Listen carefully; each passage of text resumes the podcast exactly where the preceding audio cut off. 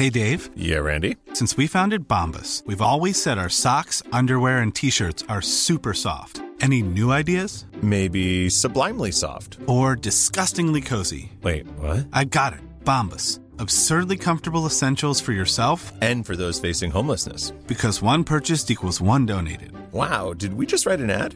Yes. Bombas. Big comfort for everyone. Go to bombas.com/ACAST and use code ACAST for 20% off your first purchase. Hey, it's Ryan Reynolds, and I'm here with Keith, co-star of my upcoming film, If, only in theaters May 17th. Do you want to tell people the big news? All right, I'll do it. Sign up now and you'll get unlimited for $15 a month and 6 months of Paramount Plus Essential Plan on us. MintMobile.com/switch.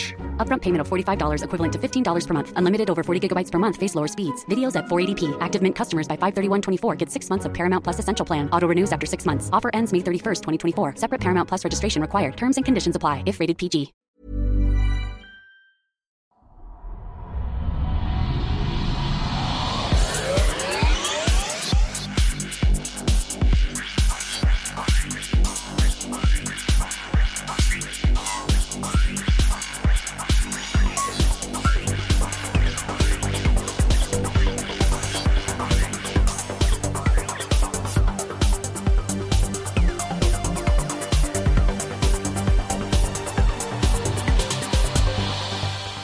Hej och välkomna till den skeptiska podcasten Kvack som är nyheter på Skeptiska.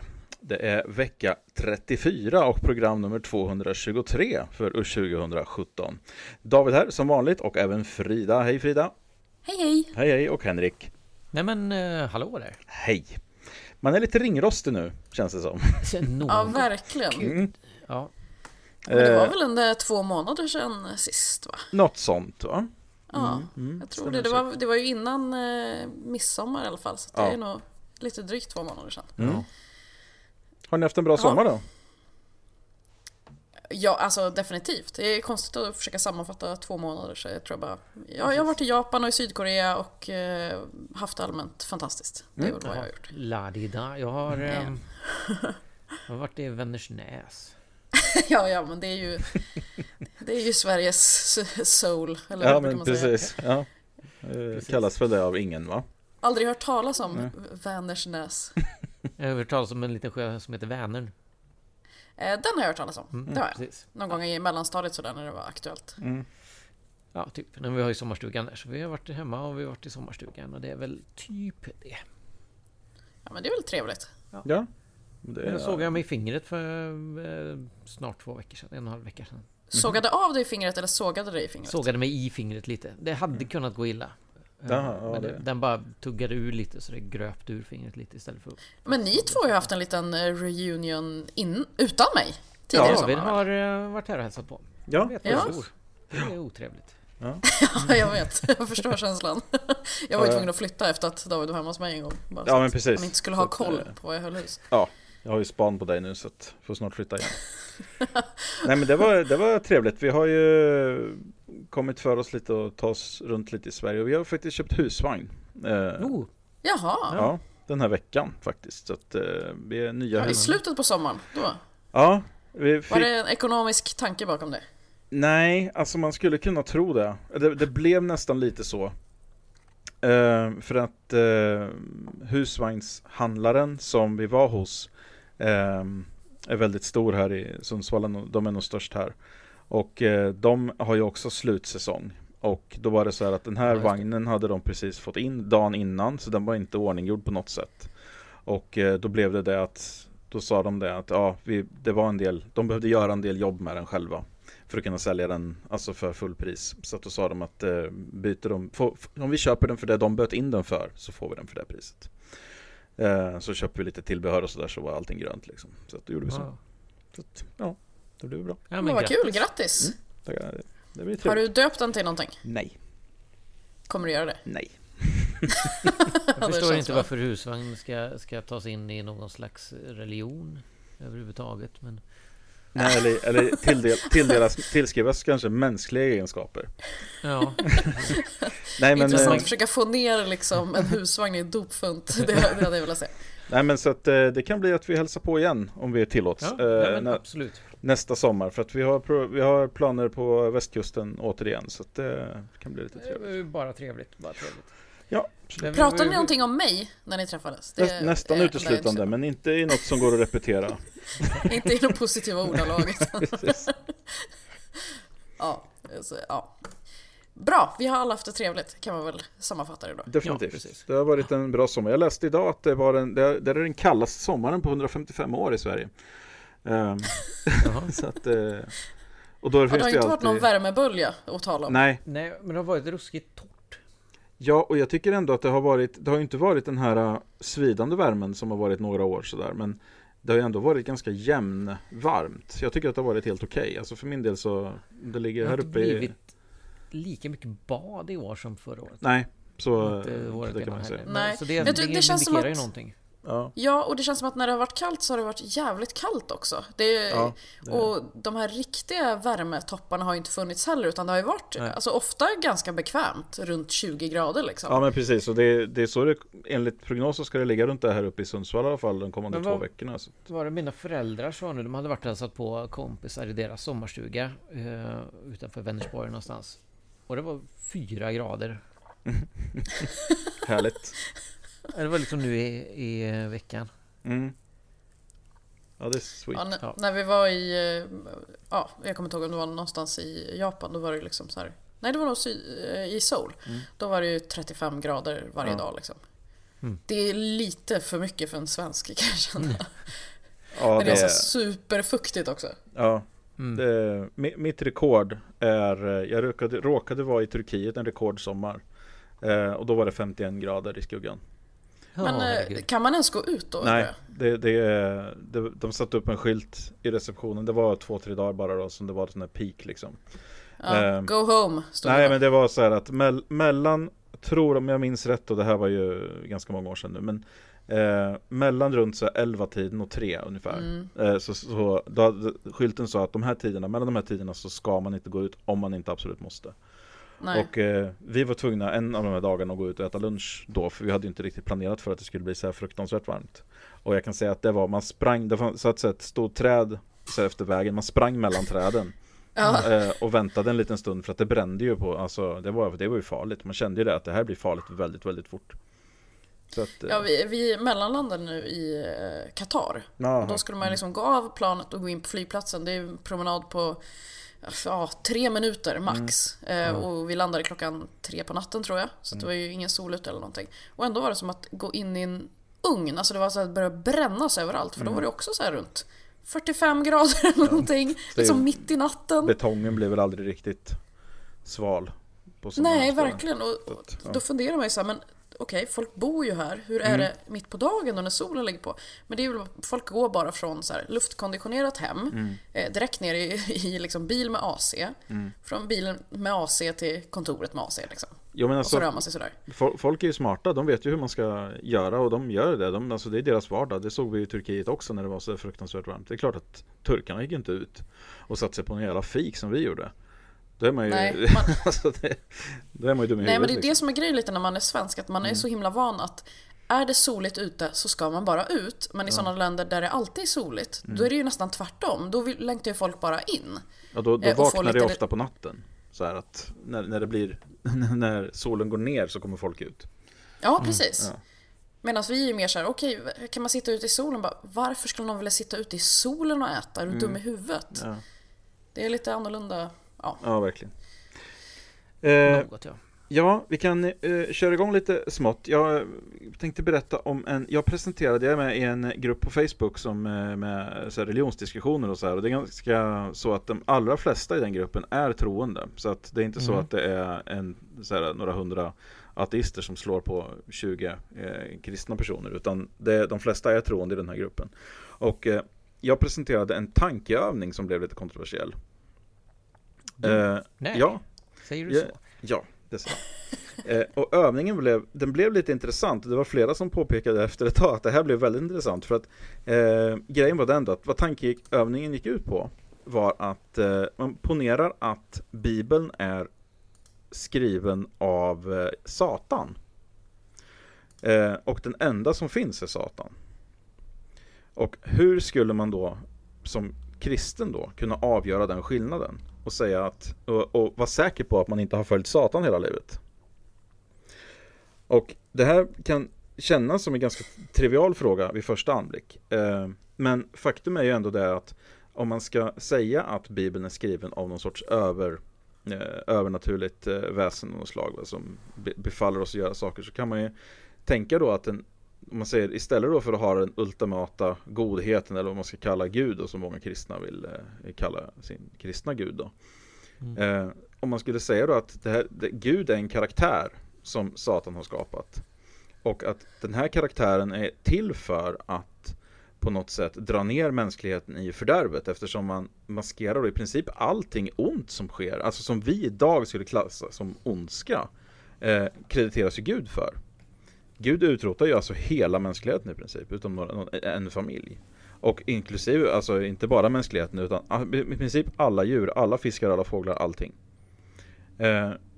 Satan dödar totalt 10 personer i Bibeln, vad jag vet. Och de här då ges tillbaka livet efteråt, eftersom det var någon sorts prövning eller vad det var, varför de dog de här. Så att Satan framställs ju egentligen bara som den som säger emot Gud, va? Inte som någon som är speciellt klandervärd på något sätt. Utan den som står för allt det här, propagerar för slaveri och kvinnomisshandel och alla de här grejerna och våldtäkt och så. Det är ju Gud som gör, den goda kraften inom citationstecken som gör det. Och så skrev jag då att skulle det inte kunna vara så att om man är den här ultimata, så att säga, onda kraften, då skulle man inte försöka få alla de här grejerna att verka goda. Det som vi normalt sett anser inte vara speciellt gott då. Ja, absolut. Och det här blev ju då, det var ju ingen såklart, jag menar det är ju, övningen var inte designad för att någon skulle kunna säga att jo, men av den här anledningen vet jag det, och därför skulle alla säga att okej, fair liksom då. Men vad det istället blev var att det blev väldigt många troende som blev helt så här att men jag vet ju att det är Gud jag pratar med. Ja, men frågan är hur du vet det. Hur kan du veta det? Hur vet du att du inte går Satans ärenden liksom då? Ja, men speciellt eftersom kristna säger ju väldigt ofta att Satan är så himla smart. Ja. Att han kan ju luras och ta sig in överallt. Jag menar, ja, men precis, varför skulle de vara fredade från det? Den enda som försökte presentera någonting var en kille då som sa att jo, men Satan skriver ju i så fall, för det står ju i Bibeln att Satan inte går att lita på, så då avslöjar han sig själv i så fall. Ja, men så är det att om han är den ultimata lögnaren så vet ju han precis vad han ska säga för att du ska tro på det här. Ja, precis. Det är väl hela syftet, eller? Ja. Men det här blev det blev istället då en övning som blev för det var ingen som direkt, alltså icke-troende, alltså ateister då, kunde ju ta det här till sig och säga att ja, det är en intressant tankeövning, men troende kunde inte överhuvudtaget processa det här då. Nej. Utan det blev snarare att de förstod inte frågan eller tyckte att det var bara det var inte ens, ja, det blev jättekonstigt. Så att det blev ju intressant just de som försökte se på att bemöta den här, alltså som sagt, det är bara en tankeövning, jag tror inte på något av det här. Men det funkade liksom inte. De som ens försökte, de kunde inte ta sig förbi, så att säga, första bas. Det gick inte att ta sig vidare i det. Och det var just den biten av det som de flesta icke-troende tyckte var mest intressant. Att man inte kunde ens föreställa sig någonting annat än det man själv föreslår. Och det här är ju ändå inom sfären för det de själva tror på. Får man lov att tänka på. Ja, också. Definitivt. Mm. Så jag tänker att det är lite sån här grej, det är lite som falska minnen. Att det är väldigt många som ändå kan acceptera att ja, men så kan det vara, det kan nog vara så att man får lite falska minnen. Sen när man börjar ifrågasätta den personens minnen, ja, specifika så här, saker. Nej men det här vet jag ju, det här kommer jag ju ihåg. Ja. Så det är liksom, man kan acceptera det på ett mer teoretiskt plan, men sen om det ska vara att man själv kan bli lurad eller vad man ska säga. Det är ju samma sak, alltså, ja, Satan, han kan nog lura folk till höger och vänster, men ja, men kan han inte lura dig att han är Gud då? Nej. Nej, men mig kan han ju inte lura. Men precis, jag är inte så lätt lurad, men jag har ju hört om andra som är det. Ja, precis. Ja, det är intressant. Men ja, jag ville nämna det i alla fall. Jag tyckte det blev någorlunda intressant. Ja, jag tänkte säga lite snabbare om det var ju en diskussion som uppstod lite i skeptikervärlden, eller vad man ska säga, om eller skeptikervärlden. Det har inte med skepticism att göra egentligen kanske. Men det var en skeptiker som sa ungefär, var är feministerna nu då? När det var ett hedersmord eller vad var det för någonting? Du var väl också... jag var ju också där. Jag vet inte. Jag har helt missat vad det handlar om. Så. Ja, men det var något sånt. Ja. Ja, jag kommer inte ihåg exakt vad det var. Men det var något hedersrelaterat brott. Och då var det en person som var, vad är feministerna nu då? Mm. Ungefär. Det tycker jag är väldigt kontraproduktivt om man ska prata om debattteknik eller vad man ska säga. Jag tycker ändå att allt sånt är ju viktigt inom skepticism. Mm. Att så här, var är den här personen nu då? Okej. Om man backar ett steg, vad kan man själv göra? Är inte det mer intressant att se? Istället för att sitta och peka ut, okej, den personen är fel, den personen är inte tillräckligt mycket, den gör inte tillräckligt mycket. Vad kan man själv göra då? Jag försökte fråga den här personen, men om vi tänker så istället då. Du kan ju aldrig påverka vad någon annan gör. Mm. Men vad kan du själv göra? Sen, jag håller ju inte med om att feminister inte försöker göra någonting åt hedersrelaterat våld. Det håller jag ju inte med om. Men skit i det liksom. Säg att man köper hela den grejen då. Vad gör du själv då? Det tog den här personen som en attack, tror jag. Och bara så, du vet inte vad jag gör. Nej, jag frågar vad du gör. Det är inte en attack. Du kanske gör jättemycket, men lyft goda exempel istället för att liksom pissa i någon generell riktning. Ja. Ja, vi diskuterade det lite då i våran podd i våran poddchatt ska jag säga. Mm. Och vi har ju lite pengar från Acast, lite gamla pengar som bara har legat. Ja. Så då bestämde vi ju att vi skulle skänka dem till en kvinnojour helt enkelt. Ja, precis. Den organisationen, ja. Ja, precis. Så det var 1 000 kronor från oss, och egentligen så är det ju från er som har lyssnat, för absolut. Det är ju så pengarna har kommit in. Ja, så är det. Så tack för det. Ja, jättebra. Man får säga, alltså, just den här typen av retorik som du säger då har jag också lite svårt för, eftersom det blir på något sätt så säger man ju då att, också då att allting som inte jag är aktivt motarbetar är jag för.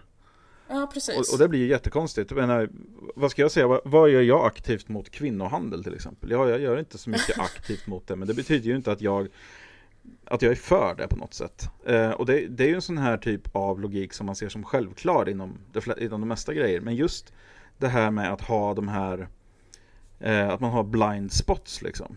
Och det har vi nog allihopa. Men definitivt. Men det blir så väldigt mycket tydligare tycker jag när man har skeptiker med blind spots som går ut och officiellt på något sätt via officiella kanaler åtminstone, oftast deras egna kanaler, skriver och säger såna här grejer och kräver aktion från en specifik grupp som man då klistrar på de här etiketterna och säger att det här är ert ansvar. Det var en oklar handling som krävdes också, för det var ju väldigt så här: var är feministerna nu? Det var inte som att det var så här, det har varit en jättestor demonstration, alla har deltagit, men den här gruppen feminister har aktivt valt att inte delta och sagt att de inte vill vara med. Så var det ju inte. Utan det har hänt en grej, polisen försöker att reda ut det. Mm. Ja, var är feminister? Ja, men vad ska de göra? Springa in på brottsplatser och börja riva? Alltså, jag förstår inte riktigt vad tanken var att de ska göra. Nej, det är oftast just väldigt diffust vilken aktion man liksom förutsätter ska ske. Och det hör väl till det hela. Men det tycker inte jag är skeptiskt. Alltså, för det måste ju vara falsifierbart, eller? Och det var ju väldigt så här, men vad ska de göra? Och det fick jag ju inget svar på. Ja, de ska ta ställning mot det. Och så hittade jag 5 olika ställen de har gjort det, men det dög ju inte heller. Det är liksom, jag har varit i den här diskussionen så många gånger. Mm. Ja, för att det är ju självklart, alltså att det känns lite då som att, och det här sker ju inom allting, jag menar, vart är Storbritanniens imamer när det sker en sån här attack mot en kristen kyrka till exempel? Ja, så skickar man då, de marscherade ju bara 20 000, men det kanske inte räcker. Och så blir det då att, men de skulle ha sagt ifrån tidigare eller så, att man bestämmer ju själv, och det är precis så som en kreationist gör till exempel, att erbjud mig ett bevis som jag accepterar för det här som jag redan har bestämt mig för. Och det vet man ju av erfarenhet att det är fullständigt omöjligt. Ja, så att, och då är det ju inte falsifierbart. Alltså, nej. Så är det ju. Nej, och det är faktiskt så att det är inte man själv heller som kritiker som sätter standarden för hur andras engagemang ska se ut och utformas och hur det ska ske. Det är väldigt lätt att sitta och säga att jag anser inte att ni gör tillräckligt mycket åt det här, och det kan man tycka om politiker och polis och sjukvård och allting. Definitivt. Men, det, och man får tycka det såklart, men då borde man kanske kunna visa också vad som görs fel och hur det skulle kunna göras bättre och alla de här grejerna som du säger. Så att, ja. Precis, men jag tycker ändå att vi gjorde någonting konkret. Ja, absolut. Det är i alla fall någonting. Och det är ganska stor skillnad mellan någonting och ingenting. Ja. All skillnad. Ja, exakt. Oändlig skillnad. Sen tänkte jag vi kunde ta upp det här. Vi fick ju ett mejl. Mm. Det var ju du, Henrik, som svarade på det. Jag vet inte om du vill ta upp det eller vill att jag ska... Nej, du kan ta upp det, slipper jag. Ja. Så här stod det. Det var från Attila Yoldas. Mm. Säkert jättefel uttalar mig. Men så får det vara. Hej på er, jag ville bara höra av mig och tacka. Jag upptäckte precis att jag tilldelas veckans 1000 kvack av er för min krönika om horoskop. Jag uppskattar det verkligen och era fina ord. Ha det fint och sluta inte vara skeptiska. Och det är från Attila Yoldas på Expressen. Jajamän. Och det kommer vi inte vara. Sluta vara. Nej, om det inte finns anledning att sluta vara. Nej, men exakt. Om det inte bevisas att det är fel. Fast det skulle jag vara skeptisk mot. Ja, det är sånt. Ja. Nej, men det är jättekul när man får höra ifrån någon som man har uppmärksammat på det här sättet. Ja, alltså, jag har ju tänkt innan, eftersom jag jobbar med liksom sociala medier för spridning, så har jag tänkt så här, ja, men varje gång vi liksom ger en 1000 kvack så borde vi verkligen skicka ett mejl till den personen och bara säga, du med här, tack så mycket. Men det blir inte av. Det är ju, men det är ju väldigt kul då när de hittar det på egen hand. Så här. Ja, det är ju extra roligt faktiskt. Så att, ja, kul mejl. Sen tänkte jag att vi kunde snacka lite snabbt bara om det här med Kim Wall. Har ni följt hela den? Vilken absurd alltså historia. Ja, jag har också samma... Jag vet inte heller. Jag har lite svårt att liksom få greppa den här historien helt. Ja, men det var så många svängningar och vändningar från början. Och alltså, hur det hela... utvecklade sig och det kom upp ny information och han ändrade sin historia, det dök upp, man visste inte vad man skulle tro. Nej, man vet ju fortfarande inte sanningen. Nej, precis, sanningen vet man inte, men hela tiden förändras, man vet liksom inte vad man ska. En ubåt saknas, liksom är borta, sen när de räddar den så sjunker den och sen är det bara en utav två personer är liksom, och hela hur det har utvecklats och att fortfarande inte veta, det är ju helt... Det, jag har följt med intresse just för det är lite det här, det är inte som saker och ting ska hända i verkligheten, det här är som så här det sker i film eller i böcker för att hålla det intressant och hålla det spännande, den här typen av utveckling, så man har lite svårt att särskilja det från verklighet och fiktion. Ja, jag tror det är det som är problemet lite, att det har blivit som en liksom... Det har blivit som en film för många. Man följer det med samma intresse som man följer en film. Men det är ju ändå en person som har dött och en familj som har förlorat en medlem. Och, ja, det är ju riktiga människor bakom allt det här. Men eftersom det är så spektakulärt så... Exakt. Ja. Men jag tyckte det var lite intressant. Jag läste en intervju här med han, Peter Mattsson, någon väninna till honom, som säger att han är absolut ingen mördare. Och då tänkte jag fråga er så här, finns det någon person...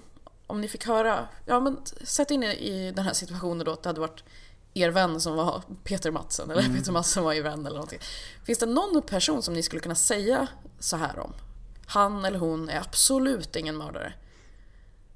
För det här var ändå, det hade kommit ganska mycket bevis liksom. Ja, precis. Eller vid det här tillfället. Snarare liksom vända på och säga att har ni någon kompis när, om det skulle dyka upp något sånt här, ni skulle säga, men det är ju Peter. Alltså man vet ju hur han är. Vi kallar honom mördar-Peter och det var ju redan innan han blev psyko liksom. Så att... Ja, men jag tycker det är så intressant för att det är så här, jag förstår att man kan ha den känslan i sig att så här, men inte han liksom, hur kan han göra det? Men att man kan gå ut och säga det när det är ganska uppenbart att han har ju liksom gjort någonting väldigt obehagligt. Precis. Att man inte då känner i sig att okej, jag kanske inte känner alla sidor av den här personen. För jag menar, jag tror inte att man känner alla sidor av någon person. Nej alltså jag tror att det är... spontant så känner jag ju alltså så att det är väldigt svårt att säga. Att jag skulle inte kunna säga att men den här personen skulle definitivt... Alltså, man vet ju inte vad... Alltså omständigheter och allt sånt där, det är... Nej. Det är nog så. Vi vet ju inte heller här. Det finns ju... Han hade ju... Alltså polisen säger att han har avsiktligt stympat kroppen och dumpat den. Ja, och men försökt sätta vikter i den typ för att få den att sjunka. Men vad jag har uppfattat så finns det ingenting som säger att han skulle ha uppsåtligt mördat henne heller. Det är väl hela situationen kring att varför anstränga sig så pass mycket för att göra sig av med bevis om man inte har gjort någonting fel, för att om det var en olycka så... Det är ju det som, är det en olycka och så har han, om han har klantat sig och för orsakat hennes död och försökt göra sig av med bevisen för det här, för att, och sen få panik över det igen. Ja. Liksom, nej, men det här var ju dumt gjort, för nu kommer alla tro att jag har... Liksom, man vet ju inte vad det är för en typ av person. Eller, nej, men kan man verkligen panikstycka någon? Det känns väldigt... Nej, det känns ju jättekonstigt, och det är så mycket med det här som känns konstigt. Så det är liksom lite det jag menar också. Att och han har verkligen ljugit tills han blir påkommen varenda gång också. Ja. Det har aldrig varit att han själv liksom har så här... Okej, jag får väl erkänna liksom, utan det var så här, okej, nu finns det övervakningskameror här som visar att det här du säger, det stämmer inte. Nej, okej, jag släppte inte av det där. Okej, nu finns det blod här som visar att okej, då jag gjorde si och så. Mm. Det känns ju... Ja, precis. Ja. Men kan det inte också... Det är just det, liksom, för man försöker sätta sig från början så man liksom, okej, men kanske någonting har hänt, han får panik och dumpar kroppen. Och sen så, nej men, han är ju faktiskt... gjort det ännu mer. Det är liksom inte bara, släng ut henne genom lucka och så... Och det kommer upp mer och mer sådär. Så, ja, nej, men det är ju så. Men jag tror också lite att det kan spela in just det här när man pratar om vad vänner och så är kapabla till. Så är det nog lite det också, att man har ju ofta en ganska förhöjd självbild av sig själv. Att man säger att jag skulle inte vara kompis med någon sån. Nej, dels det. Att jag skulle inte vara kompis med någon som skulle kunna mörda folk. Och sen är det att man tror då på något sätt kanske att jag skulle märka om det var något fel. Alltså jag hade kunnat identifiera det här i den här personen om den här kapaciteten fanns där. Men den egenskapen finns det väl ganska gott om underlag för att vi alltså i princip saknar. Det finns ju de som kan vara hemma med en partner till exempel och som har planerat deras bortgång över ett år och sen verkställer det utan att man märker någonting. Och det alltså jag tror att det är ganska nyttigt ändå att vi inte har en sån full aktiv radar på varandra hela tiden. Och sen, alltså jag är inte insatt i psykologi på det sättet, men, det är ju inte så att det är inte heller här att det är helt, men att antingen är man totalt psykisk seriemördare eller så är man jättegod och aldrig skulle göra det. Människor kan hamna i en situation där man gör någonting som är så fel som att mörda någon. Ja, och som inte finns någon tendens till att göra om det och aldrig har varit i närheten att göra det innan. Precis. Utan det här är just tillfället, det är någonting som händer då. Exakt. Ja, och sen kan det också vara så att man faktiskt har en dold sida som ingen annan vet om heller, absolut. Eller som väldigt få vet om. Och som inte visar sig före eller efter. Nej, precis. Utan det är någonting som kommer fram just i den situationen. Ja, men typ Hagamannen är väl ett perfekt exempel. Att liksom när han drack alkohol, då sparade han ur fullständigt och gjorde helt vedervärdiga saker. Och sen så plötsligt så bara slutade han dricka. Allting var bra, han liksom hade barn och jobb och allting flöt på fint. Och sen när han började dricka igen så nästan mördade han folk. Ja. Och jag menar, det var ju ingen... vissa var väl lite misstänksamma mot honom, men fortfarande så här, det är självklart att han hade vänner och allt sånt där som pratade med honom om det här och inte hade någon aning om att det var han. Nej, men såklart. Och så är det ju. Och det tror jag också, även om... Man ska ju inte utesluta sånt här, alltså vart man än är. Men man ska ju inte gå runt och misstänkliggöra folk hela tiden heller. Men det här är ju också en sak som...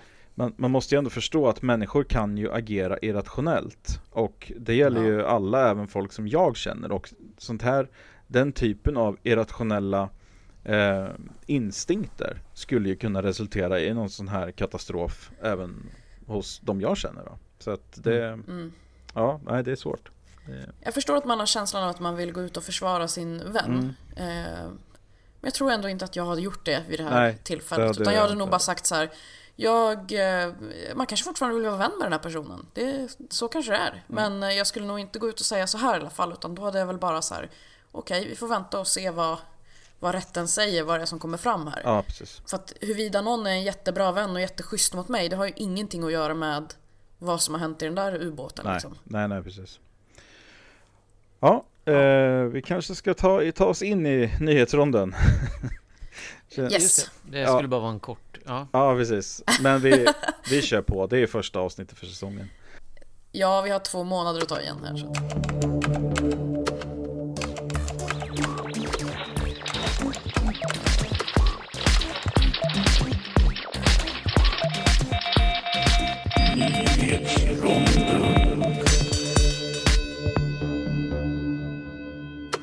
Och under den senaste solförmörkelsen i USA så var det flera personer som fick behandlas på sjukhus. Inte då kanske bara på grund av att de tittade på solförmörkelsen utan glasögon, utan för att de hade smetat solskydd i ögonen. Vänta. Av misstag eller med flit? Med flit. Nej, nej, sluta nu. Tittar man på solen så vill man ju liksom inte skada ögonen. Nej. Du har inte riktigt förstått det här, Frida. Nej, fan. Jag vill inte skada ögonen oavsett. Nej. Då kanske du alltid skulle ha lite solskydd i ögonen. Jag blir så matt. Ja. Så har vi ju också den fantastiska presidenten i USA. Som tittade 3 gånger utan glasögon. Som tittade rakt in i solen där och blev tillsagd och tar på sig glasögon ändå. Tittar in i... Ja. Jaha, det har jag missat. Ja, men det är så bra. Han har väl science advisors runt omkring sig till höger och till vänster som... Ja, använd nu de här glasögonen vi har. Ja. Sen tar han av sig dem och tittar och kisar. Ja. Och så knackbaxen, ta på det. Ja.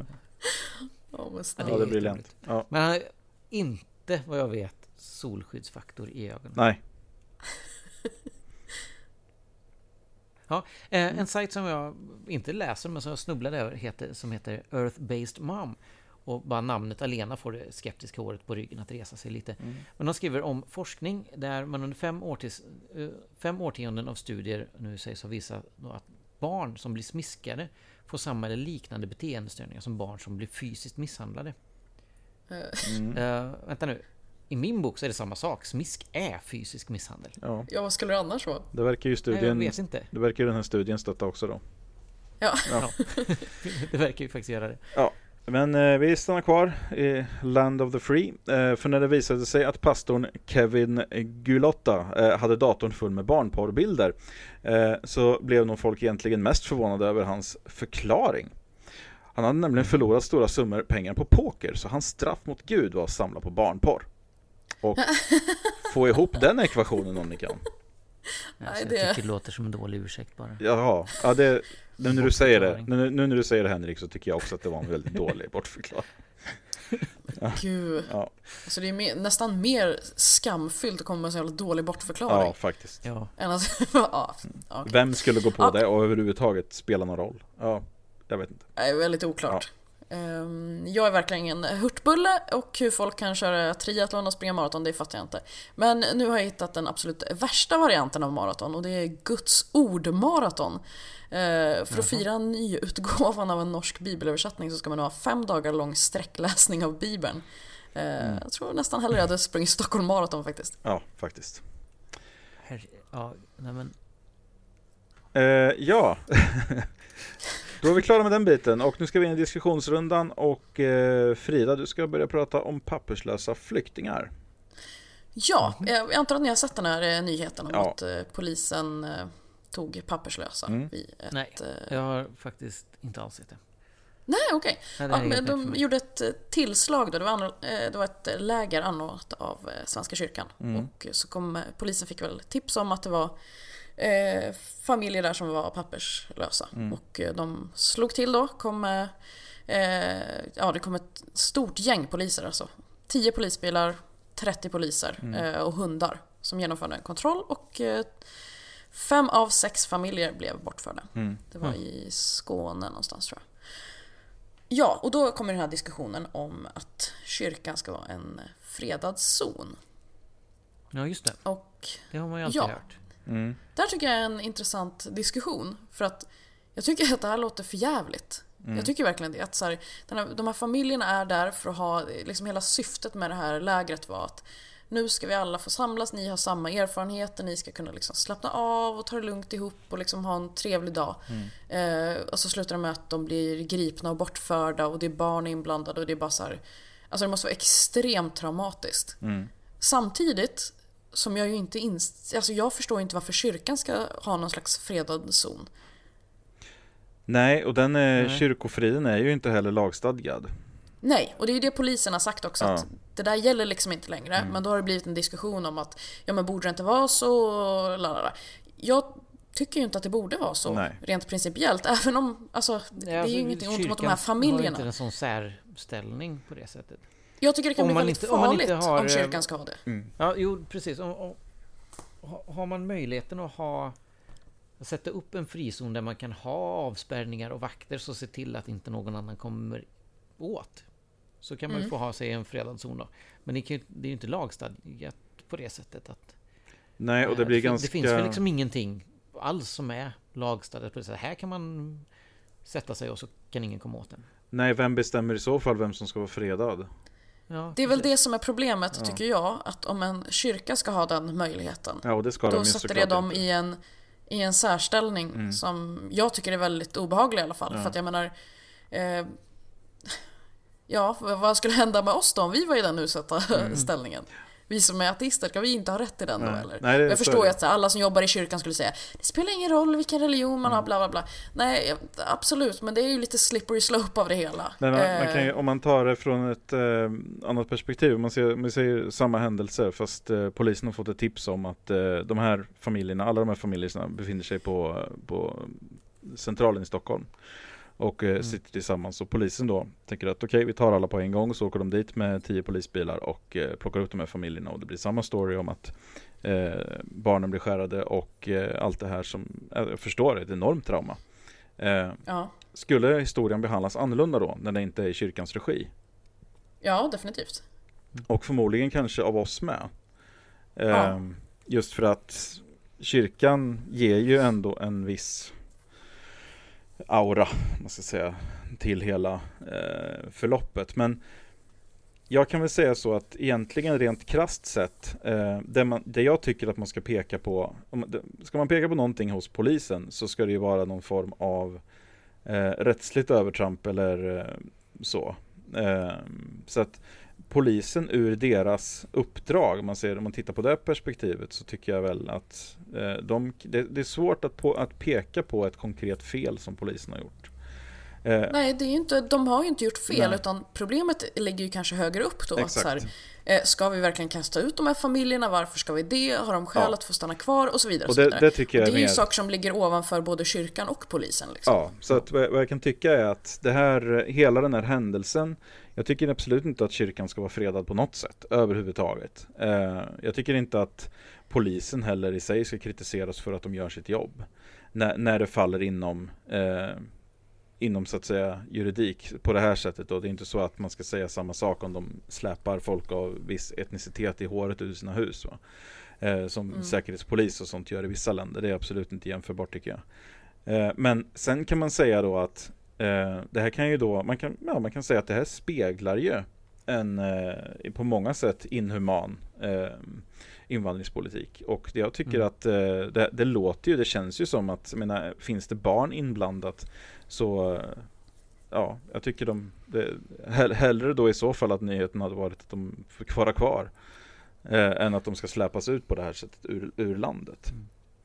Ja, precis. Men det jag tycker är intressant är att det är en präst där som säger att förutsättningarna för kyrkan att utföra sitt uppdrag, att stå vid de utsatta sida, ändras. Är det verkligen kyrkans uppdrag? Kyrkans uppdrag är väl att berätta om Jesus och Gud och få alla att hålla med om det. Ja. Om vi ska vara rent krassa, så är ju det deras uppdrag. Ja, och det är ju kyrkan också ganska ärlig med. Att alltså de säger ju själva att får vi inte bedriva såna här friskolor och sånt där, så då är vi inte intresserade längre av att göra, att utbilda någon liksom. Så att det är klart att det är deras uppdrag, och det här känns ju lite som att det är väl ett utspel för att kritisera polis och sånt.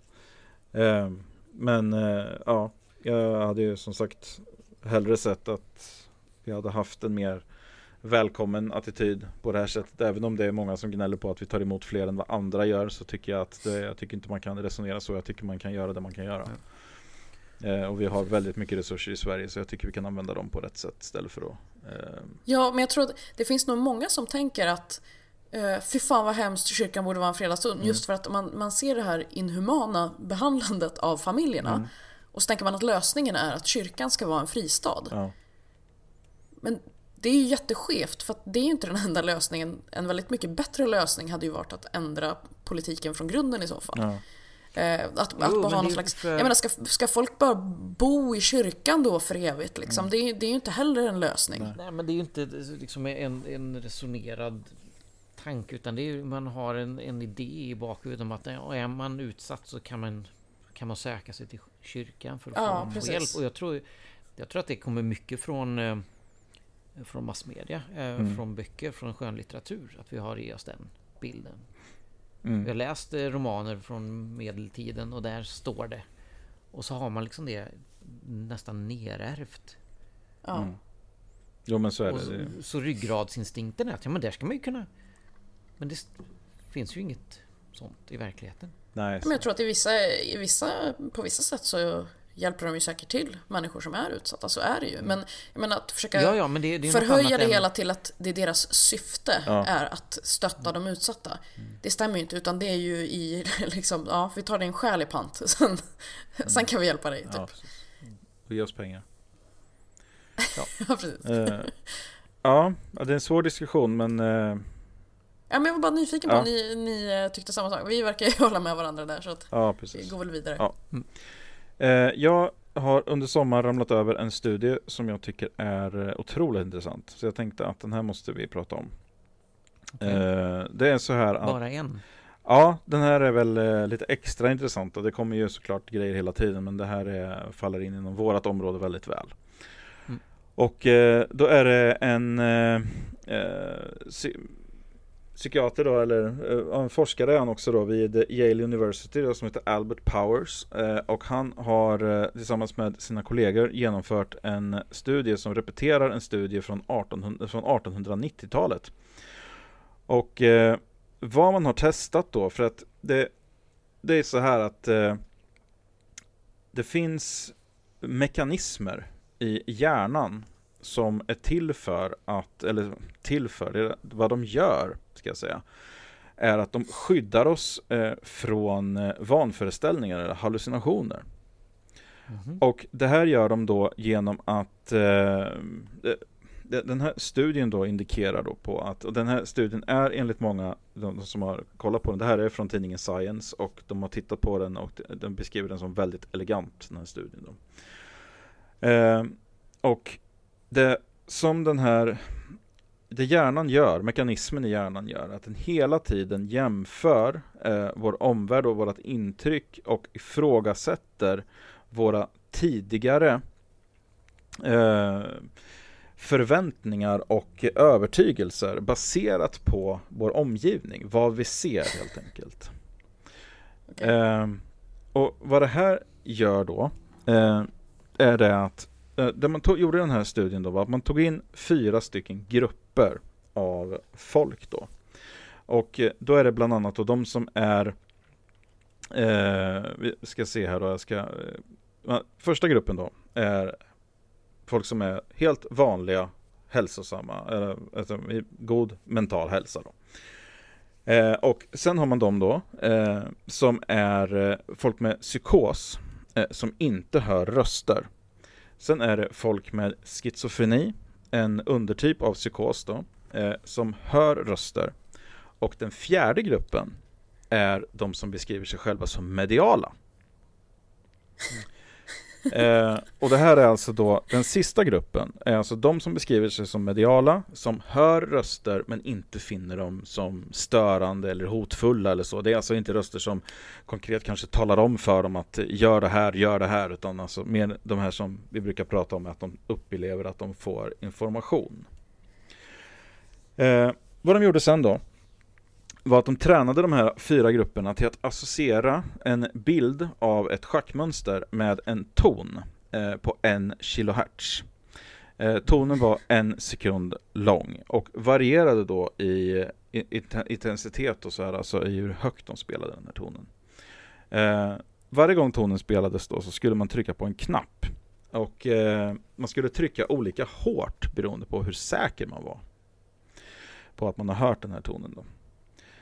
Så när man hade gjort alla de här testerna då, så visade sig då att folk med schizofreni och de som beskriver sig själva som medium var nästan 5 gånger mer sannolika att säga att de hörde toner när det inte var några toner.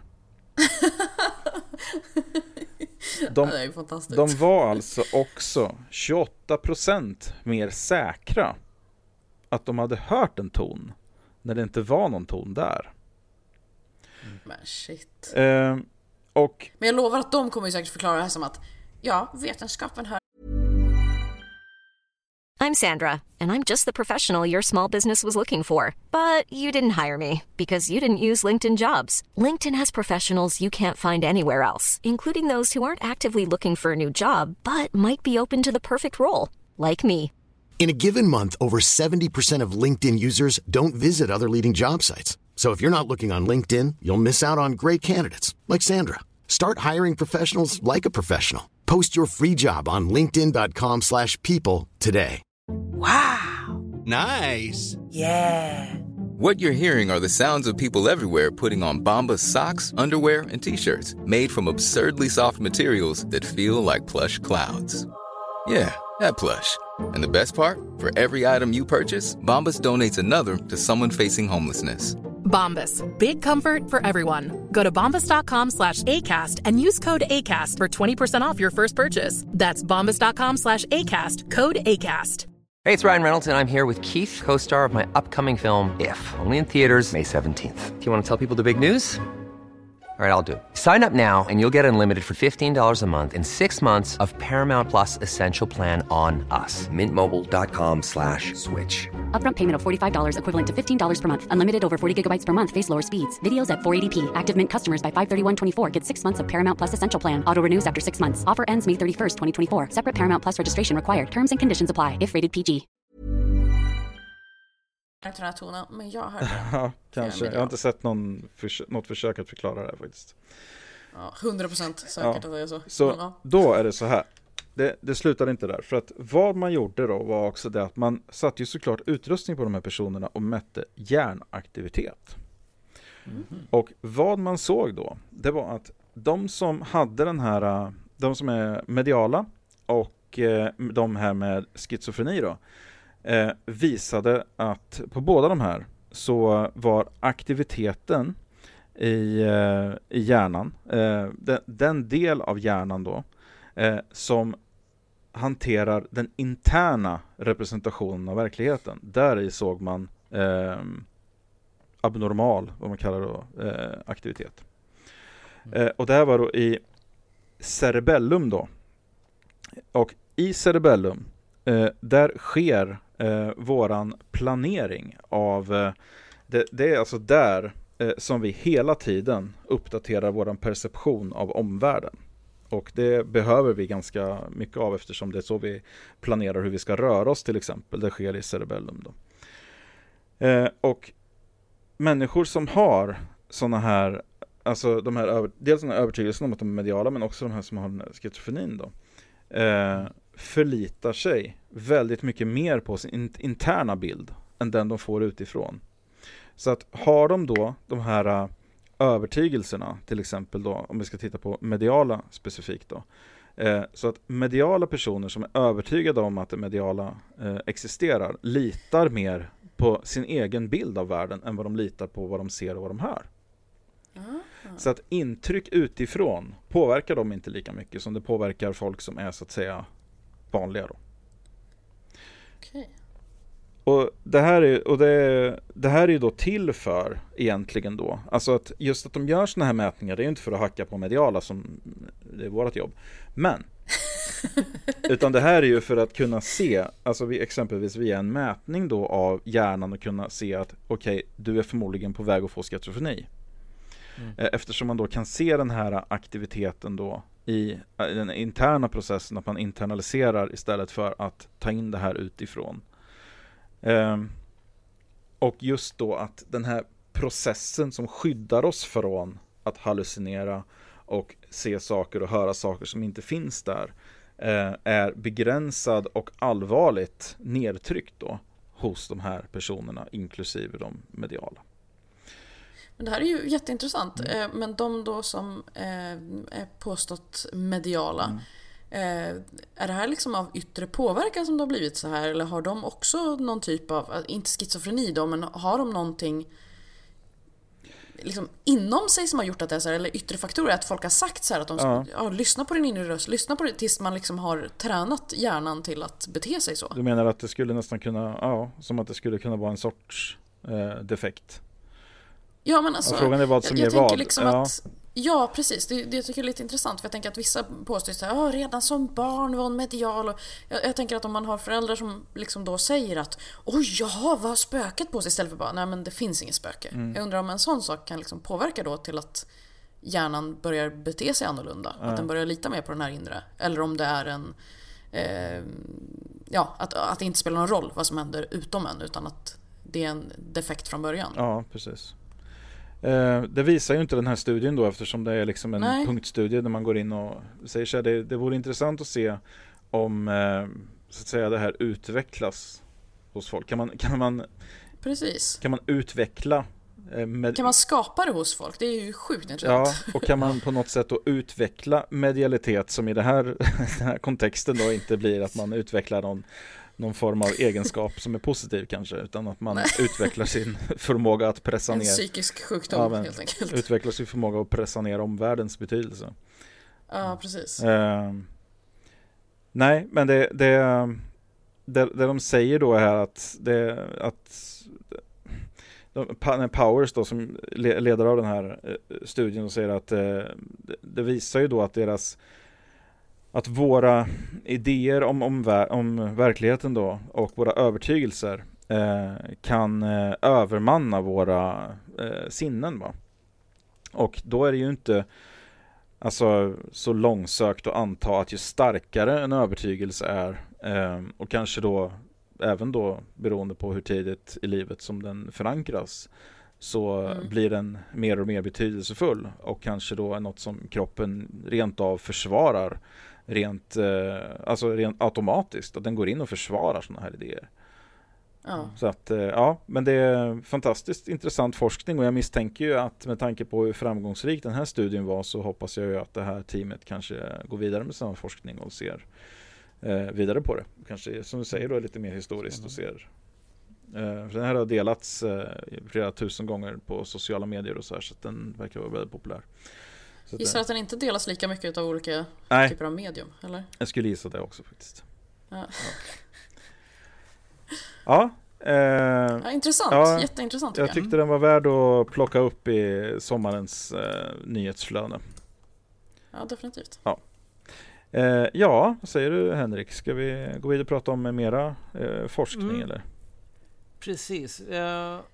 Lite forskningsfusk typ. Också viktigt att prata om. Nej men precis. Och inte forskningsfusk så som man tänker att man har fabricerat resultat, utan här faktiskt undanhållit resultat. Och det talas om Roundup. Ja. Nej. Ogräsbekämpning. Det är väl Monsantos största produkt? Det är Monsantos största, och kemikalien heter glyfosat. Som då säljs under namnet Roundup av Monsanto. Ja. Och det har hamnat på en lista där det säger att det är potentiellt cancerframkallande. Men studien som den här rapporten bygger på, den här listan, eller anledningen till att de hamnar på den här listan, är en rapport som är ofullständig. För samma forskare som gjorde den rapporten hade tidigare gjort en rapport som visade helt klart att det inte fanns någon risk för att det här ämnet skulle framkalla cancer. Men i den här, det kom en studie efteråt som man baserade placeringen på den här listan, som då inte hade visat om man hade tagit med resultaten från den tidigare studien. Så man har en ofullständig studie som man har baserat det här på. Så att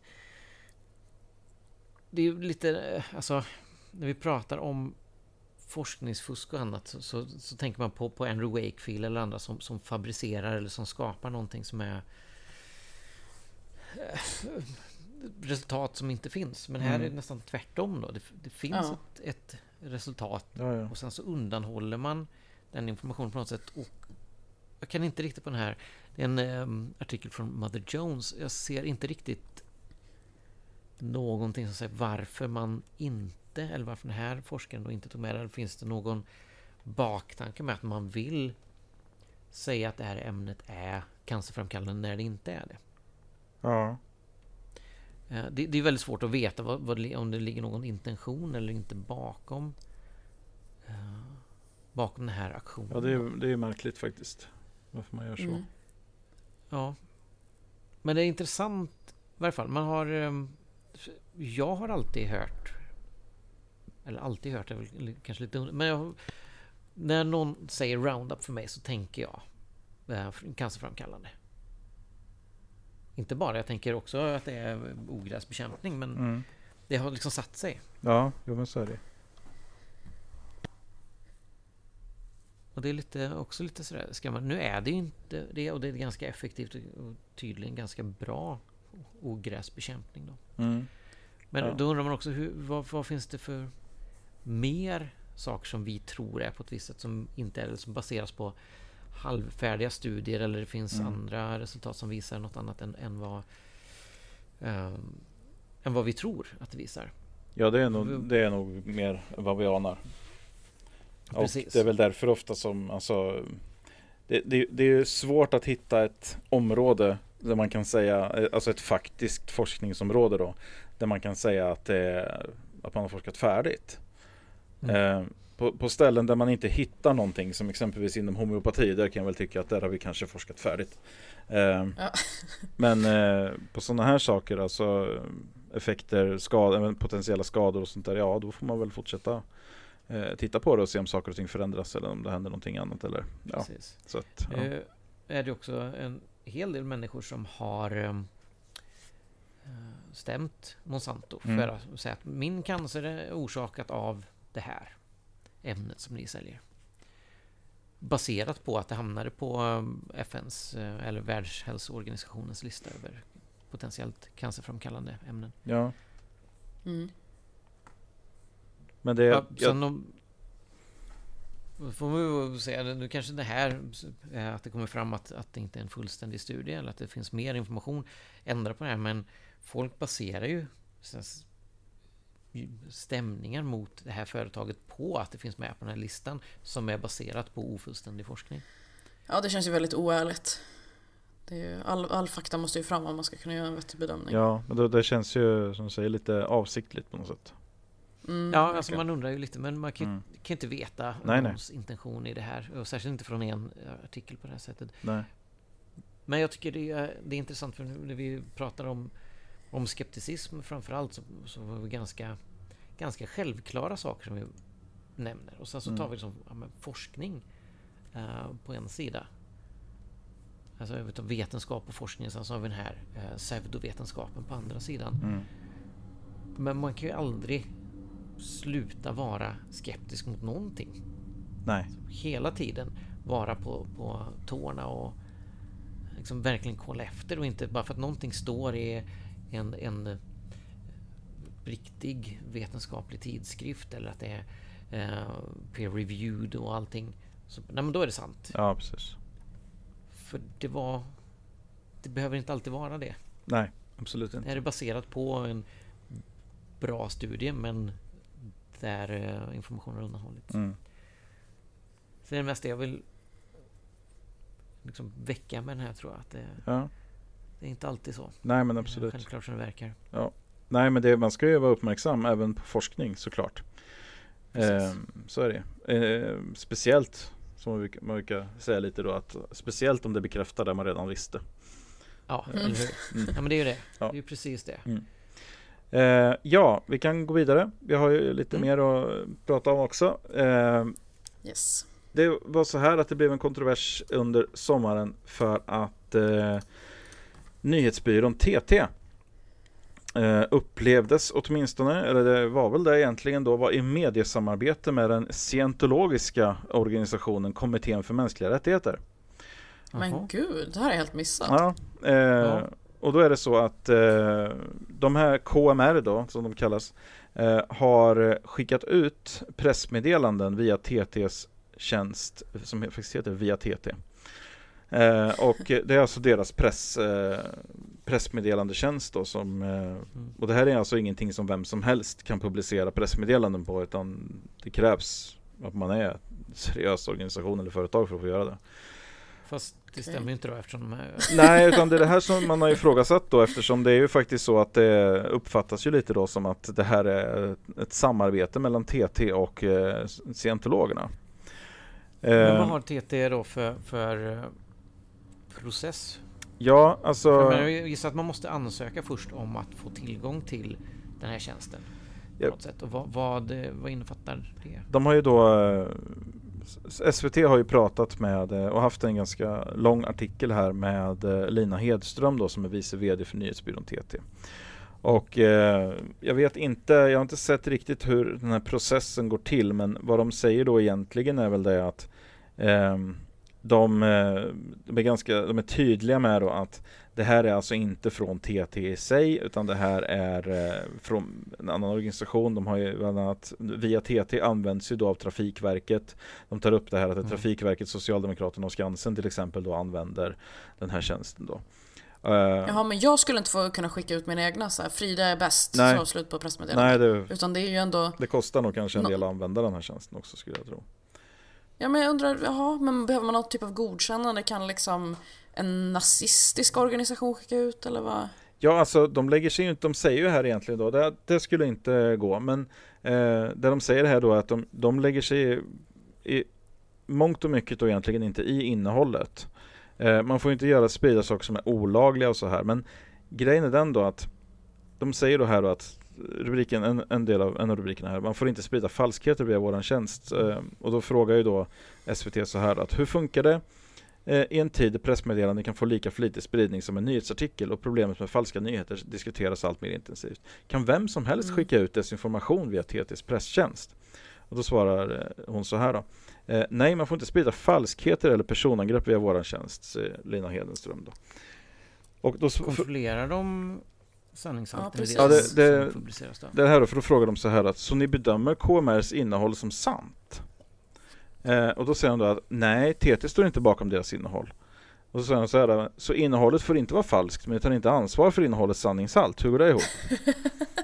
Nej, men vi litar på människor. Ja, de bara som säger så här att alltså sanningshalt, jag vet inte vad den exakta formuleringen i vårt avtal är, men man får inte sprida spam till exempel. Det finns ett ramverk av regler som kunden måste förhålla sig till. Och de hävdar ju själva då, TT hävdar ju själva att det här det är mer eller mindre omöjligt för folk att röra ihop att det här skulle ha någonting, att det skulle komma från TT eller att TT... Nej. Nej, folk kan alltid röra ihop det, folk kan tro så. Ja. Men att det publiceras genom TT ger en kredibilitet. Ja, och det gör det definitivt. Och det är därför den heter Via TT. Det är därför de har den här tjänsten. För att den kunde heta något annat då, alltså ifall de nu vill ta avstånd från allting som postas där, varför behöver de bygga sitt varumärke via det då? Exakt. Det är ju väldigt ologiskt. Jag tror att deras extremt rigorösa gallring här består av att man faktiskt behöver ett organisationsnummer och att man behöver betala 4 900 kronor per utskick. Okej. Ja, för ett engångsutskick. Ja. Man kan skapa någon slags prenumeration eller liksom ett konto där man kan skicka vet inte ett antal, men det finns kontakt oss. Men man kan testa genom att göra ett engångsutskick. Då kan man testa tjänsten och se om man vill bli kund. Och det kostar då 4 900 kronor. Mm. Och då behöver man organisationsnummer. Ja. Så man behöver ett organisationsnummer och 5 000 spänn. Ja. Det är det man behöver då.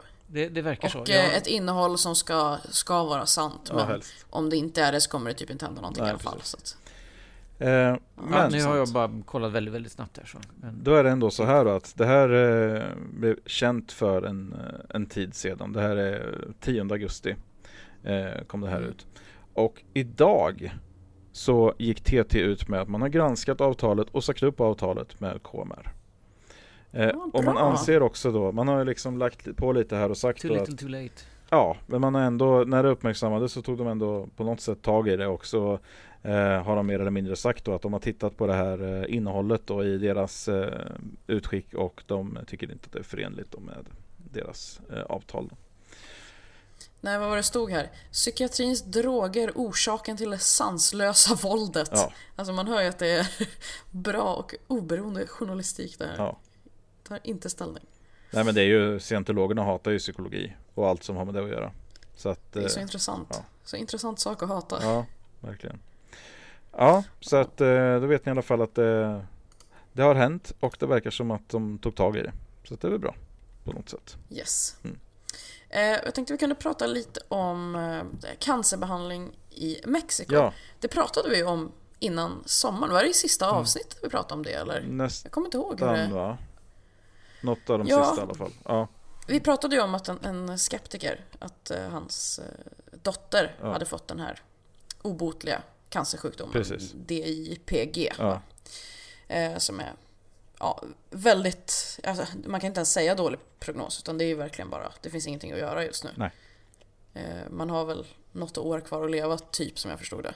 Ja, i bästa fall. Väldigt, väldigt hemskt och vidrigt på alla sätt. Men då finns det ju någon klinik i Mexiko som påstår sig att de har lyckats trycka tillbaka tumörerna i den här sjukdomen. Och jag tror att det är andra också så här. Väldigt, vad ska man säga, sådana cancersjukdomar som ingen annan har något bot på. Det påstår de. Det finns ganska många sådana just i Mexiko, just specifikt i den här stan då, i Monterrey, så finns det väldigt många. Precis. Och skeptikern då, han sålde väl, de sålde typ allt de hade, bara sa upp sig från jobben och bara drog dit. De samlade in pengar och de fick in det de behövde.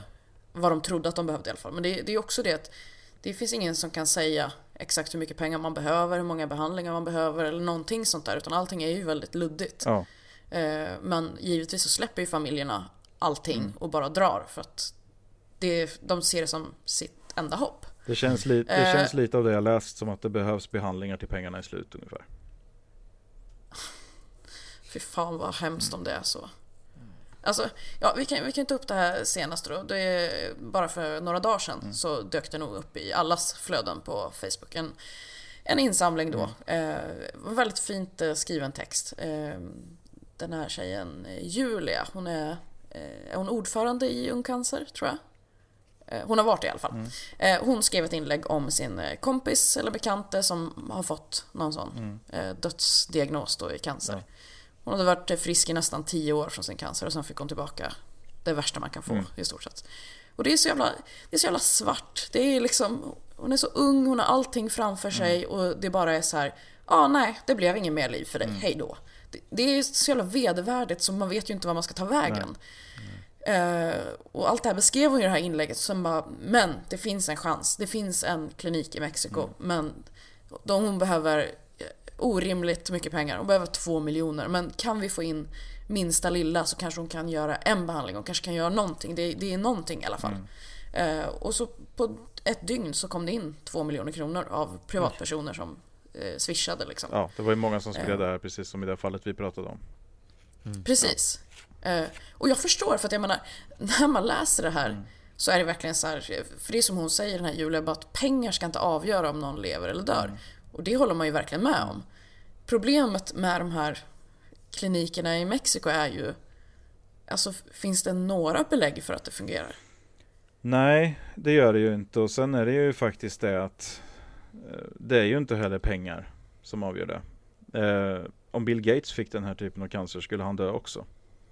För att det finns ingen botemedel. Det är inte pengar som avgör. Det finns liksom inget, det är inte en pengafråga. I så fall så hade ju svenska staten betalat för att skicka iväg en person. 2 miljoner för en sjukbehandling för en person för staten är ju inga pengar alls. Speciellt inte med sådana här extremt ovanliga former. En cancersjukdom liksom. Jag menar, att behandla cancer är väl ganska dyrt i allmänhet. Det är väldigt dyrt i Sverige också. Så att jag menar, att skicka iväg någon på en sån här behandling för bara 2 miljoner, det skulle de ju gladeligen göra om det fanns någon form av underlag för att det fungerar. Men det är så svårt att hitta någon info om det här. Jag försökte liksom leta. Jag hittar mest bara olika artiklar om så här, den här familjen på Nya Zeeland sålde allt och flyttade till Mexiko. Den här familjen i Skottland sålde allt och flyttade till Mexiko. Och det är väldigt många sådana historier, men jag har inte lyckats se någon uppföljning att så här, nu mår det här barnet bra eller nu mår den här personen bra. Nu, alltså, jag ser inget sånt. Nej. Det betyder ju inte att det inte finns, men det känns som att det är väldigt lite info för några som hovar in den här typen av pengar. Ja, och det, ska man vara lite krass med just den biten, så är det faktiskt så att det är inte så att de om några år kommer publicera sin forskning som de har gjort i alla de här fallen. Ja, är du säker? Men det var ju någon som påstod att så här, det här är liksom det clinical trials, det typ. Inte. Det finns det, jag har inte sett någonting om att det skulle vara det. Så att nej, det bedrivs ju ingen forskning på det här. Och skälet till att de inte gör det är att de inte behöver det. För att de har sin grej som de tjänar otroliga summor pengar på. Tänk bara att, jag menar, 2 miljoner för oss är mycket pengar. Det är alltså en privatperson i Sverige, så är 2 miljoner väldigt mycket pengar. Det är en bostad och en bil utan problem. Beroende på var man bor såklart, men alltså överlag så är det ju så. Ja, det är pengar man aldrig har om man är en normal person i Sverige. Liksom, ja. Så har man ju aldrig 2 miljoner kronor. Precis, liksom. Snitthushållet har ju inte det löst så. Nej. Och då är det väldigt mycket pengar. Och i Mexiko är det väldigt mycket mer pengar än vad det är här. Ja. Så att det är nog fullt jämförbart med att säga 5 miljoner, 7 miljoner, 10 miljoner. Alltså att det är mycket mer pengar. Och det gör att det här blir väldigt attraktivt. Och det blir väldigt... För dem blir det väldigt attraktivt att sälja in den här bilden, exempelvis i svensk media. Och det man gör när man sprider sådana här artiklar, det är att man säljer in den här bilden till andra människor, andra desperata människor. Jag har sett journalister sprida det här. Den här senaste historien har jag sett en journalist som jag respekterar väldigt mycket sprida det här väldigt aktivt, och också gå in i försvar och säga att jo, men det här kan man lita på, det här är korrekt, det här är ingen scam. Det här på något sätt... Sådana här historier lamslår skepticismen hos folk. Och jag har förståelse för det också. Men det är för att det är så svart. Man vill inte acceptera att det är så här, nu är det bara så här. Finns ingenting att göra åt det. För det är väldigt mycket skönare om det är så här att nu behöver vi bara alla gå ihop. Alla behöver ge 50 spänn och sen så blir det bra. Ja. Det är ju en väldigt mycket skönare tanke. Och jag skulle mycket hellre vilja att det var så. Jag också. Att bara, vi behöver bara crowdfunda skiten ur det här, så blir det bra. Ja, precis. Men om det inte är så, då är det är ju det jag tror att så här, för jag såg att du, David, var inblandad i en diskussion om det här på vetenskap och folkbildning i deras Facebookgrupp. Och jag satt också och läste lite inlägg där, och det är väl, folk skriver väldigt mycket, ja men om det här är den enda chansen. Jag tänker väl mer så här, ja men tänk om det här inte ens är en chans. Ja. Då blir det ännu mer svart faktiskt. Alltså, även om det är... jag tror de tänker så här. Ja, men om man ändå... Man håller på att dö, är det inte bättre att åka och hoppas och bla bla bla.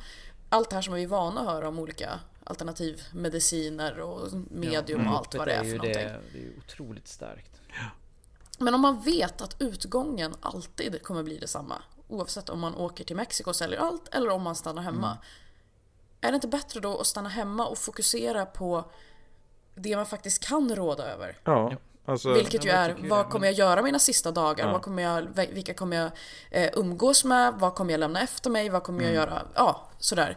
Istället för att liksom lägga all sin kraft och energi på någonting som i slutändan inte ens kommer fungera. Ja. Som det är dömt på förhand att det inte kommer fungera. Och det är just det här som man berövar människor från när man sprider sånt här. Och när man säljer in sånt här. Och när man tycker att, när man skriver till folk på Facebook att jo men det här är legitimt. Sånt här, det här är okej. För att då ser man nästa fall där det här händer. När folk lockas till det här. Ser du att de här fallen där vi tog upp tidigare innan sommaren, det här som precis har cirkulerat. När det säljs in, när det blir en sak inom det svenska medvetandet att hit man kan åka till Mexiko och få sin cancer åtgärdad. Ja. Och fattar hur många som förespråkar det nu? Ja, som skickar upp, jo men titta här, det här fallet. Det här verkade ju ha gått bra, de fick ju ihop pengarna. Fixar det du också, precis. Så kan du också åka dit istället för att spendera dina sista månader tillsammans med din familj och nära och kära. Ja, om man tänker på alla, jag menar, när man googlar det här. Det är sinnessjukt hur många likadana artiklar det finns över hela världen. Ja, alltså. Alla de insamlingarna, jag gissar ju på att de är på ungefär samma summor. Tänk om man skulle lägga ihop alla de här pengarna i forskning. Jag säger inte att det skulle komma en lösning direkt, men jag menar bara att vem vet vad det hade kunnat hjälpa till. Det kanske hade kunnat hjälpa på riktigt. Man är ju oavsett oändligt mycket närmare en lösning än vad man är när man ger pengar till bedragare. Ja. Du är övertygad om att det här är bedragare, eller? Jag ser ingenting som indikerar någonting annat. Jag menar, vi tittade ju på... Nu vet jag inte jag, den här just senaste insamlingen, vet inte jag vilken klinik det är de ska till. Den vi tittade på innan sommaren, det är ju uttryckligen en alternativmedicinsk klinik. Det är ju som att skicka dem till hjärna till exempel. Det är ju ingen skillnad. Det är som om hjärna skulle behandla den här typen av hjärncancer.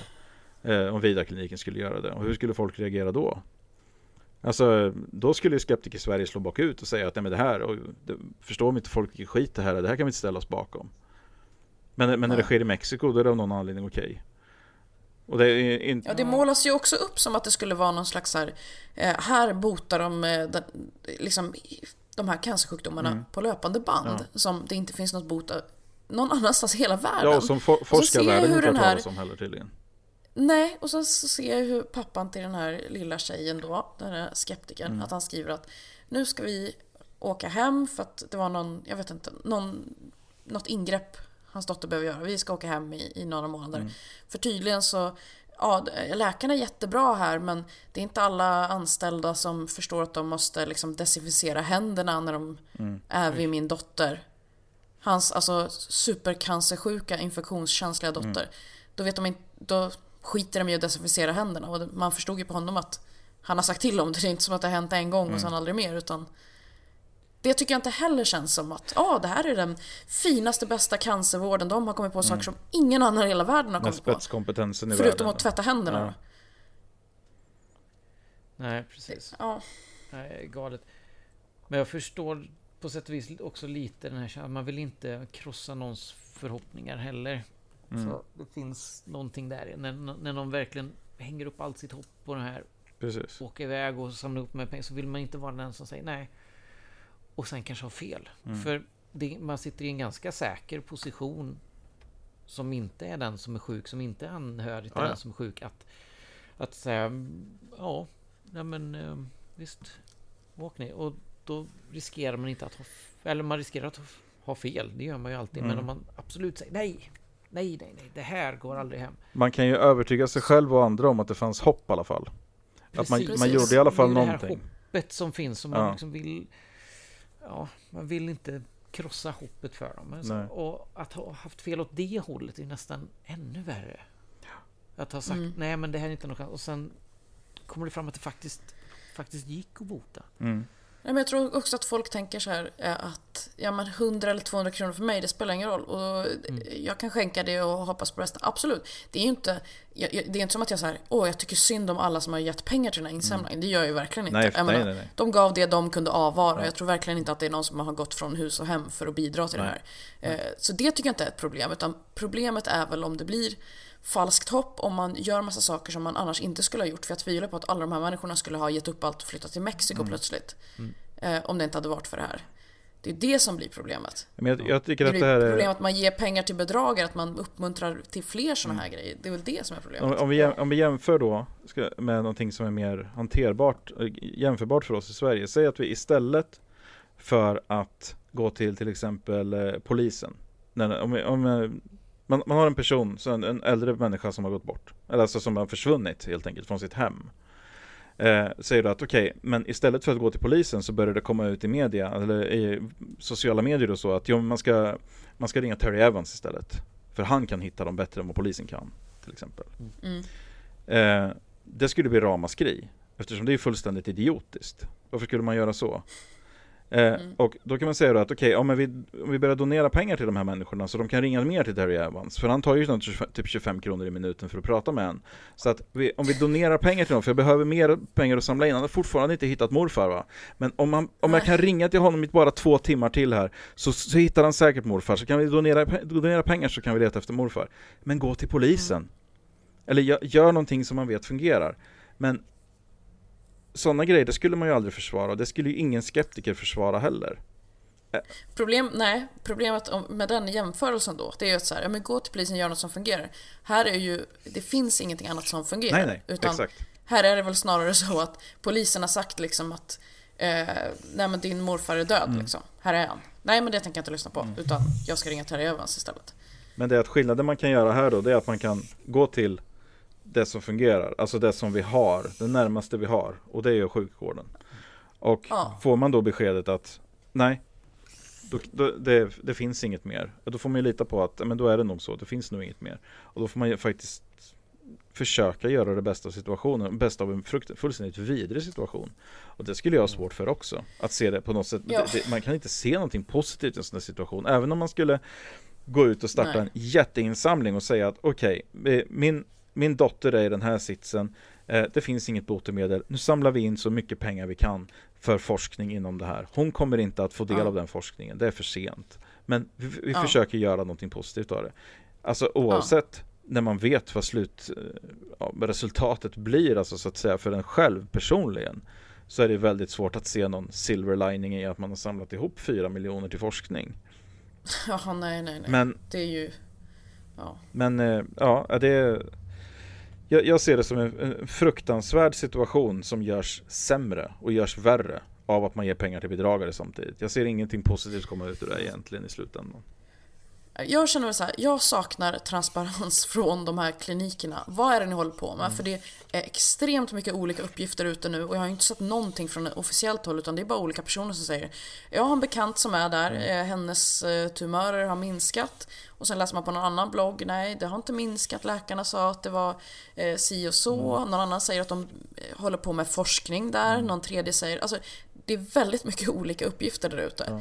Men det verkar inte vara en enda som att klinikerna går ut med, utan de verkar ju leva på hörsägen och att folk tipsar andra och så vidare.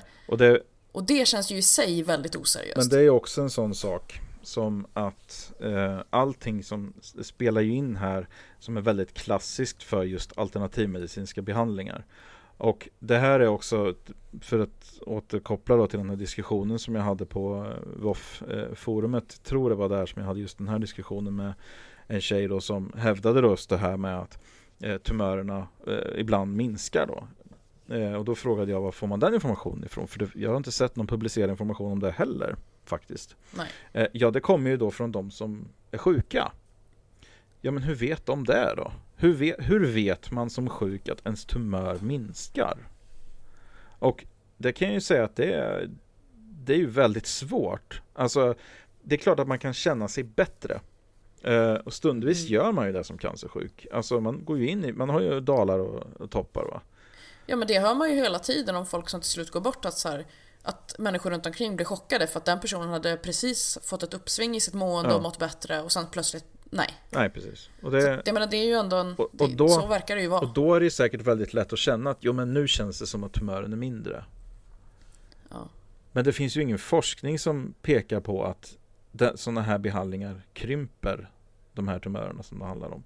Eller att framförallt inte att de botar dem. Det har jag inte sett någonting om alls. Så att, nej.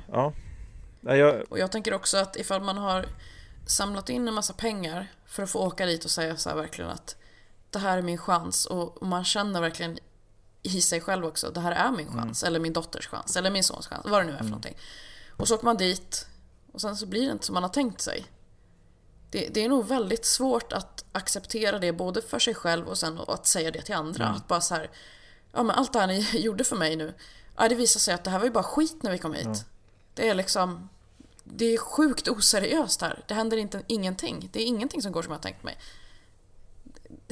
Det är nog inte så jävla lätt. Nej, det är det att inte. Komma till den insikten. Absolut inte. Och, nej, jag tycker det är så mycket mörker i allt det här. Ja, absolut. Men jag hoppas att... Jag vill veta mer om de här klinikerna. Jag vill veta mer om... Vad anser svenska läkare inom de här fälten om det här? Jag ska komma med en liten spådom i det här. Så tror jag att vi kommer se fler sådana här historier. Vi kommer inte få se mer information om faktiska effekter. Vi kommer inte få se några forskningsresultat. Vi kommer inte se vi kommer se så lite som möjligt från klinikerna i sig.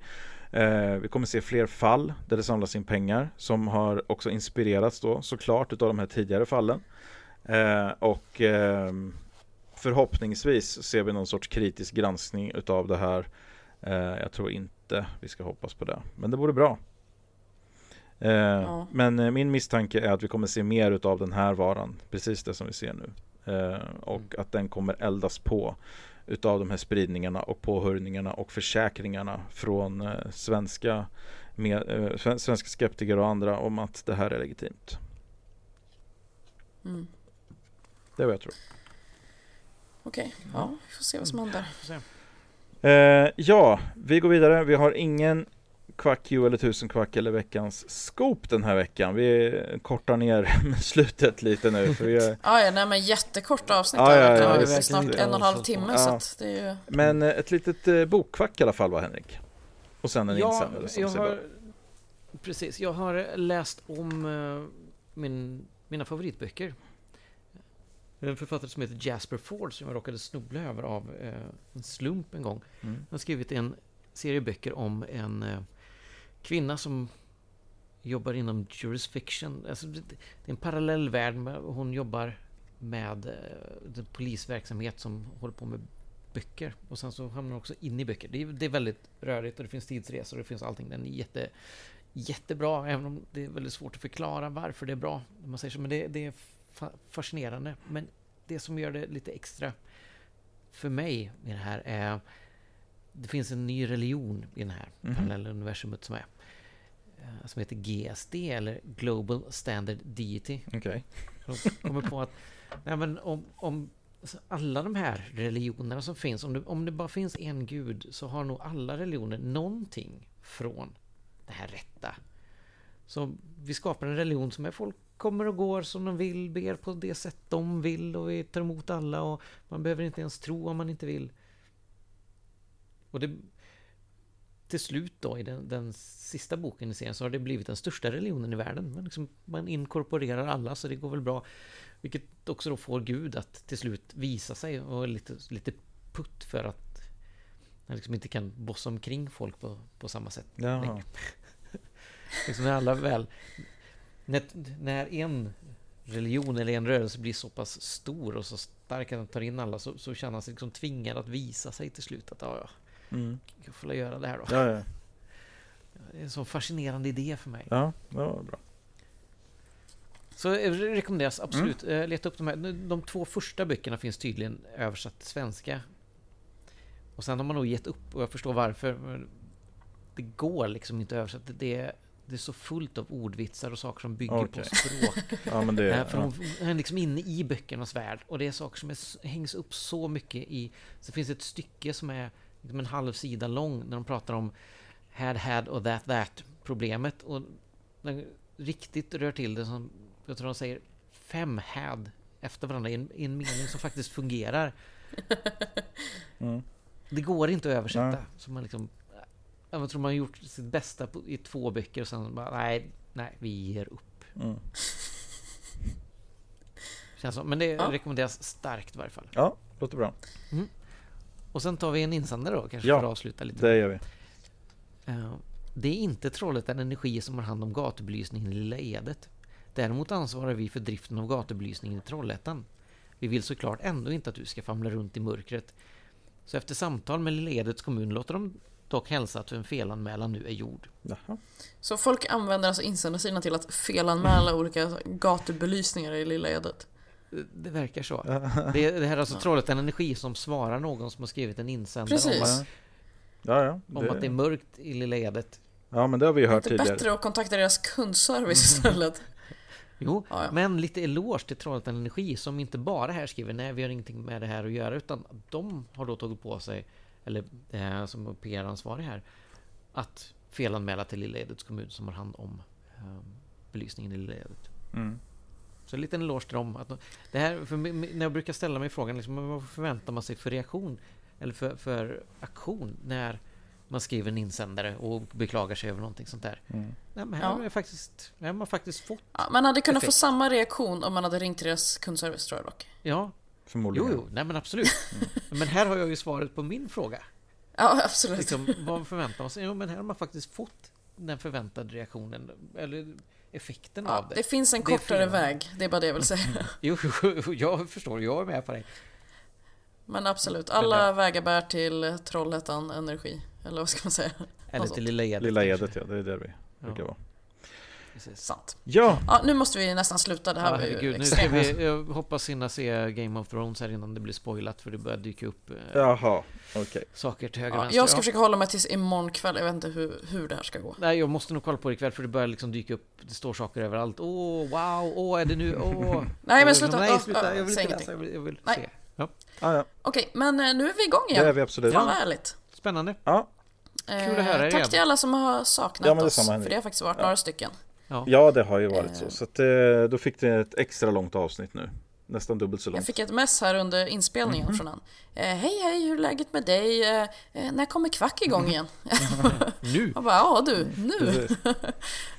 Ja, men vi hörs nästa vecka då. Ja, det gör vi, absolut. Och med det säger vi hej då från David. Hej då från Frida. Och hej då från Henrik. Hej då. Hej då.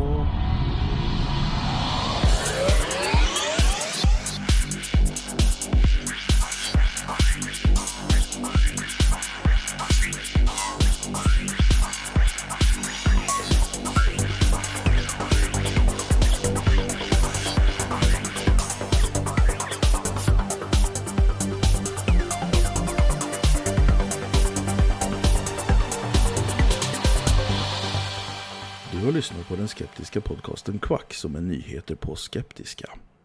Du finner oss på vår hemsida www.kvacku.se eller på Twitter under kontot kvacku. I den permanenta panelen sitter David som bloggar på imsoevil.com och heter Davbio på Twitter. Frida som har en stående krönika i tidningen Science och heter Charmkvark på Twitter. Och Henrik som twittrar friskt under namnet Dr. Ohm. Våra jinglar är gjorda av Christer Hässling. Tack för att du har lyssnat. Planning for your next trip? Elevate your travel style with Quince. Quince has all the jet-setting essentials you'll want for your next getaway, like European linen, premium luggage options, buttery soft Italian leather bags, and so much more. And it's all priced at 50 to 80% less than similar brands. Plus, Quince only works with factories that use safe and ethical manufacturing practices. Pack your bags with high-quality essentials you'll be wearing for vacations to come with Quince. Go to quince.com/pack for free shipping and 365-day returns.